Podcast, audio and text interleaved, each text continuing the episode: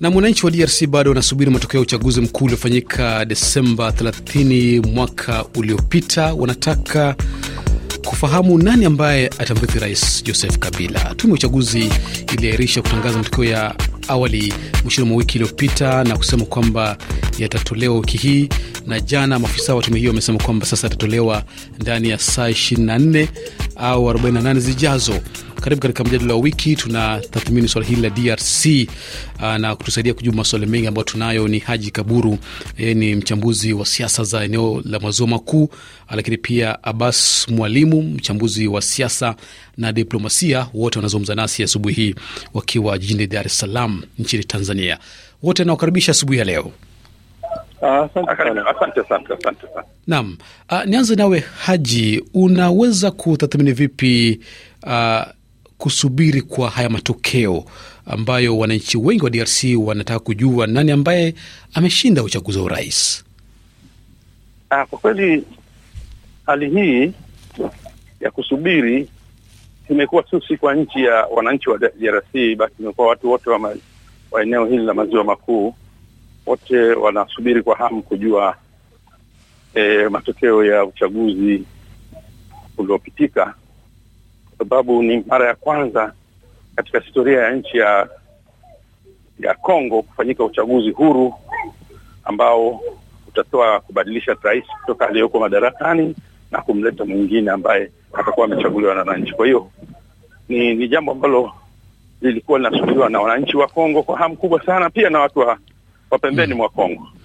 Naam, Bwana Abbas Mwalimu, tume ya uchaguzi seni uh, iliahirisha kutangaza matokeo wiki iliyopita na imesema kwamba itayatoa uh, saa ishirini na nne ama arobaini na nane zijazo, lakini watu wengi ikiwemo jumuiya ya kimataifa, wanasiasa wa upinzani wanaonekana kidogo wana wasiwasi na tume hii ya uchaguzi. Uh, wasiwasi upo, wasiwasi upo kwa sababu kutokana na namna ambavyo seni yenyewe imekuwa ikiendea uchaguzi huu kabla ya uchaguzi, kwa maana ya kipindi kile cha kampeni na hata wakati wa uchaguzi na, na, na, na mambo yanayotia hofu mojawapo ilikuwa ni kutenga yale majimbo ya, ya, ya Beni, Yumbi eh, na, na lile jimbo lingine kwamba yasishiriki kwenye uchaguzi kwa sababu ya kwamba hayakuwa na, na, na usalama wa kutosha na pia kuna kulikuwa kuna suala la, la ugonjwa huu wa Ebola. Lakini watu walikuwa wanajiuliza kwamba je, hawa hawakuwa na taarifa za, za au hawakuwa wanafahamu kwamba haya maeneo hayana usalama tangu kipindi hicho? Kwa nini wasingeyaweka kando tangu awali? Kwa hiyo hili ilikuwa ni eneo la kwanza, lakini eneo la pili ni namna ambavyo kuchelewesha matokeo haya ya kutangaza ndiko ambako kuna kunawapa watu picha ama hofu ya kwamba labda kuna lingine ambalo nataka kufanyika, na tukumbuke, mm, walikuwa wameahidi kutoa matukio haya eh, siku chache zilizopita, lakini wakaahirisha na sasa sasa ndio kitu ambacho kinawajengea watu wengi hofu, na hasa wa upande wa upinzani wakiamini kwamba kuna namna ya kupika matokeo. Kwa hiyo changamoto hii ya sintofahamu inatengenezwa ama imetengenezwa na seni wenyewe katika Jamhuri ya Kidemokrasia ya Kongo. Naam, na, na tume uchaguzi inasema kwamba haipati shinikizo zozote ama ifuati shinikizo kutoka kwa wanasiasa ama mashirika ya kimataifa. Uh, Bwana Haji Kaburu, tuliona wiki hii pia kanisa Katoliki likijitokeza na kusema kwamba linamfahamu mshindi wa uchaguzi wa urais. Eh, unajua, kwanza kabla ya kujibu hilo, tuangalie kanisa Katoliki lina lina umaarufu gani nchini Zairi, au ni limekuwa kwa muda mrefu likifanya nini katika siasa kamili za Kongo. Kanisa Katoliki kwa muda mrefu sana limekuwa ni kanisa pekee lililokuwa linasimama kuwatetea wananchi pale dhuluma ilipokuwa inaonekana. Kwa hiyo basi mwa, kwa wao kutoa tamko lile kwamba wanamjua ni nani anatakiwa atangazwe na wasanii mtangaze tu, ni namna kama alivyosema mwenzangu, jinsi ambavyo uchaguzi mzima ulivyoendeshwa. Kwa hiyo kulikuwa kuna dalili zote za kuonyesha kwamba kuna upendeleo kati ya wagombea wote makumi kuna mmoja ambaye amepewa priority ya kuwa yeye awe rais. Kwa hiyo wedha uchaguzi unafanyika au haukufanyika, lakini yeye atakuwa rais. Ndio maana kanisa likatoa kauli hiyo kwamba wanajua ni nani, kwa sababu kulingana na, na taratibu na hasa e, mwenendo mzima ule tangu kuandikisha mpaka kupiga kura hata kuchelewa kwa matokeo kuhesabiwa, basi wao wanajua ni nani anakusudiwa. Naam, na, na, na wakati wa huo uh, mgombea wa muungano ule wa Lamuka Martin Fayulu amesema uh, kwamba tume uchaguzi itangaze matokeo ambayo yataepusha uh, vurugu nchini humo, na ameongeza kwamba kila mmoja kule DRC anajua nani ambaye ameshinda uchaguzi huu. Uh, labda basi mwalimu anamaanisha nini anaposema hivyo? Hizi ni kauli za kisiasa, ni, ni, ni kauli ambazo tumezoea kuzisikia katika timu zetu za Afrika, lakini huenda anamaanisha kitu. Na, na, anamaanisha kitu kutokana na na, na, na namna ambavyo rais rais Joseph Kabila ameongoza nchi ya Kongo hapa katika muhula wake huu wa mwisho. Kulikuwa kuna changamoto nyingi ambazo ilikuwa inaonekana labda kwa namna fulani wa Kongo walikuwa wamechoka wa, wa, wa naye ama labda walikuwa wanatafuta namna, walikuwa wanataka mabadiliko na kitu kingine ambacho labda kinatoa taswira taswira taswira hiyo ama tafsiri hiyo ya bwana Felix bwana Martin Fayuli ni kutokana na kwamba huyu mgombea wa, wa, wa, wa chama muungano wa FCC eh, ambaye ni, ni bwana Shadari ni anaonekana kama kibaraka, kwa maana kama mtu ambaye atakuwa akiongoza Kongo kupitia mkono wa, wa, wa rais wa sasa ambaye anamaliza muda wake na hatimaye arudi tena madarakani kugombea tena baada ya elfu mbili na ishirini na tatu. Hapo ndipo kunapojengeka hofu hii na, na, na hapo ndipo watu wanapotafuta dhana hizi za kusema kwamba Wakongo wameamua, jamii ya Wakongo imeamua hmm. Lakini mimi bado ninaamini seni ndio wana matokeo, wana matokeo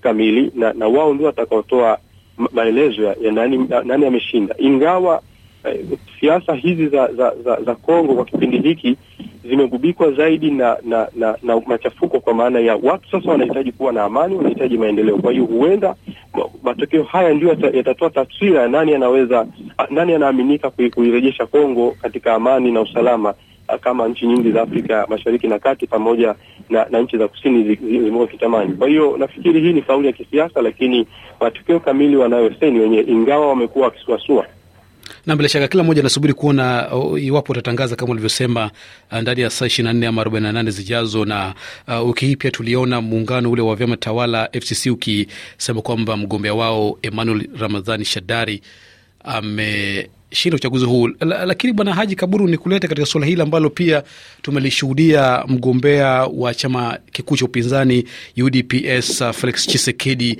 amekutana na Rais Joseph Kabila.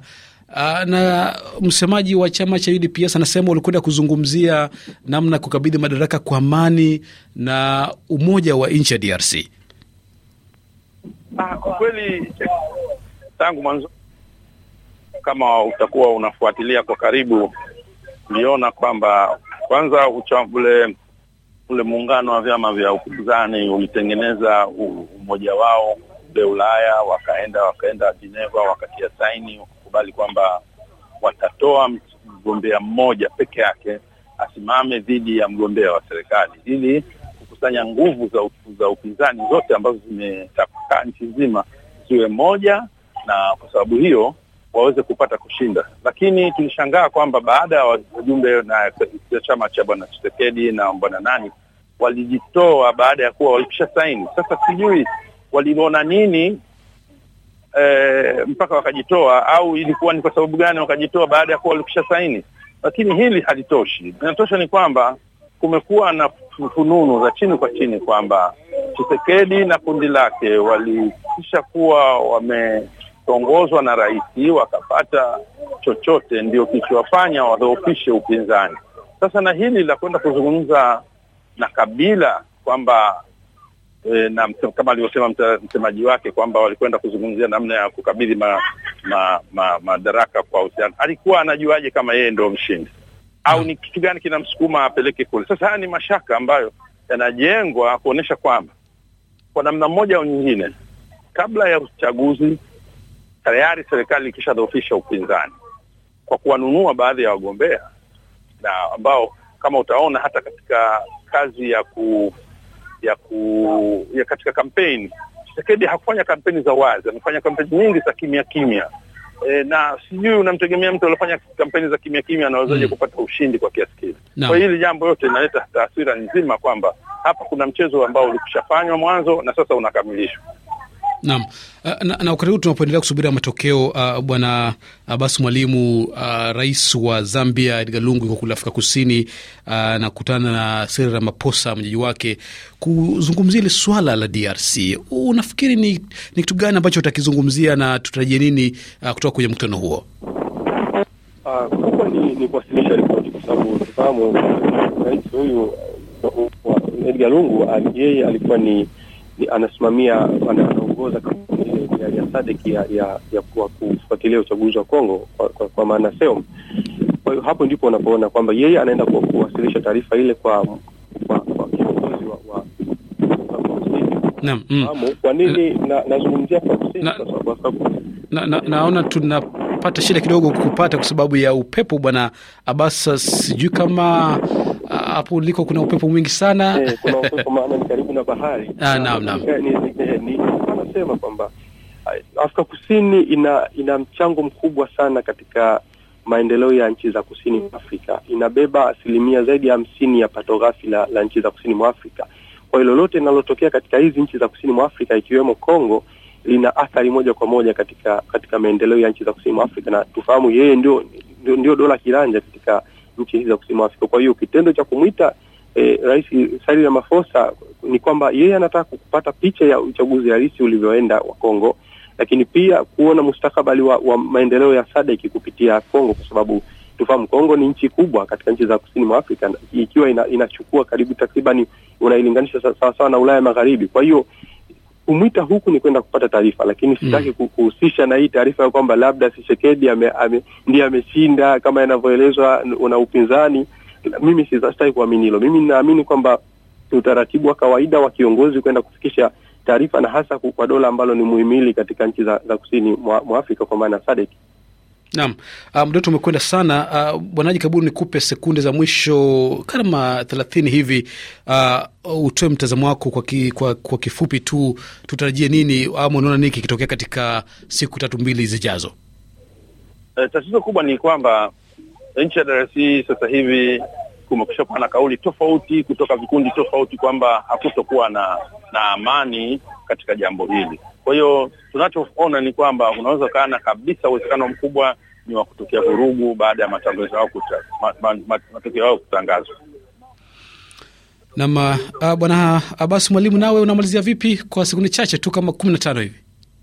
E, kama alivyosema mwenzangu, kuna kuna kuna uwezekano mkubwa wa kutokea changamoto za vurugu. Kwa hiyo mimi nafikiri ni wakati wa, wa Umoja wa Afrika kutazama kwa jicho pana nini kinatokea katika Kongo, na sifike wakati sasa tukategemea nchi za kigeni kuja kuingilia katika mambo ya, ya ndani ya nchi zetu. Mimi nadhani Umoja wa Afrika wenyewe unapaswa, na hasa SADC kama ambavyo tumeona rais huyu Edgar Lungu ameenda kumwona rais wa Afrika Kusini. Nafikiri wanapaswa sasa kujipanga upya kuangalia namna gani wanaimarisha amani na usalama katika Kongo kipindi cha kuelekea kutangazwa kwa matokeo. na bila shaka tunasubiri tangazo la mwisho kutoka kwa tume uchaguzi seni kutufahamisha nani ambaye ameshinda uchaguzi huo wa urais kule DRC. Na washukuru sana wachambuzi wetu, uh, bwana Haji Kaburu, mchambuzi na mtaalamu wa siasa za eneo la maziwa makuu, na Abbas Mwalimu, mchambuzi wa siasa na diplomasia. Wote wamezungumza nasi asubuhi hii wakiwa jijini Dar es Salaam nchini Tanzania. Asanteni sana. Asante sana. Na kufikia hapo tunafika mwisho matangazo haya asubuhi kutoka hapa RFI Kiswahili. Fundi mitambo amekuwa ni Emmanuel Mbando, msimamizi wa matangazo haya ni Emmanuel Makundi, mimi ni Victor Abuso. Kwa heri kutoka hapa Dar es Salaam.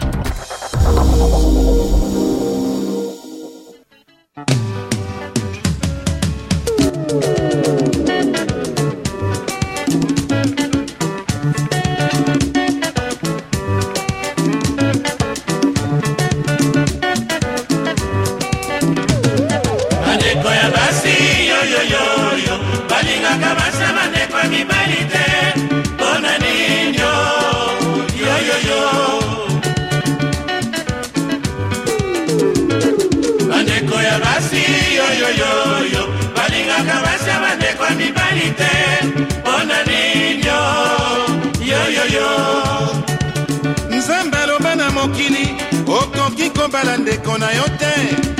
Moto mosusu akouta mosika akobala ndeko na yo. Mpo na nini motungisi na mabala o?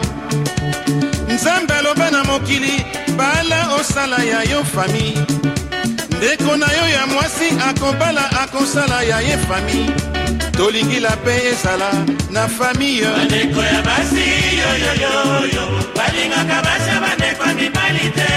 Mpona ninyo yoyoyo bandeko ya basi yoyoyoyo balingaka basi ya bandeko ya mibali te. Mpona ninyo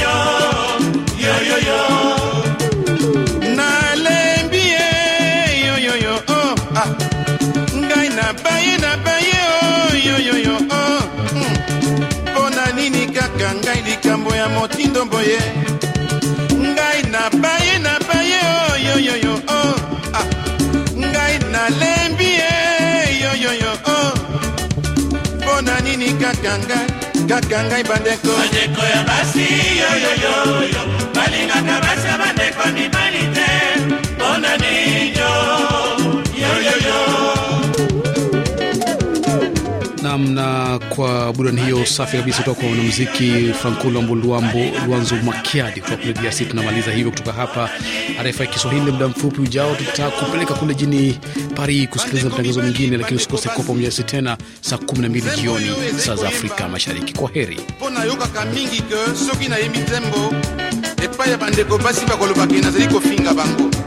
Me awa nazwi 12600 lettre euti epai ya basi ya mabala na ngonga mokomoko bokoza koyoka mboka mokomoko naza kotanga mikanda miango. Merci.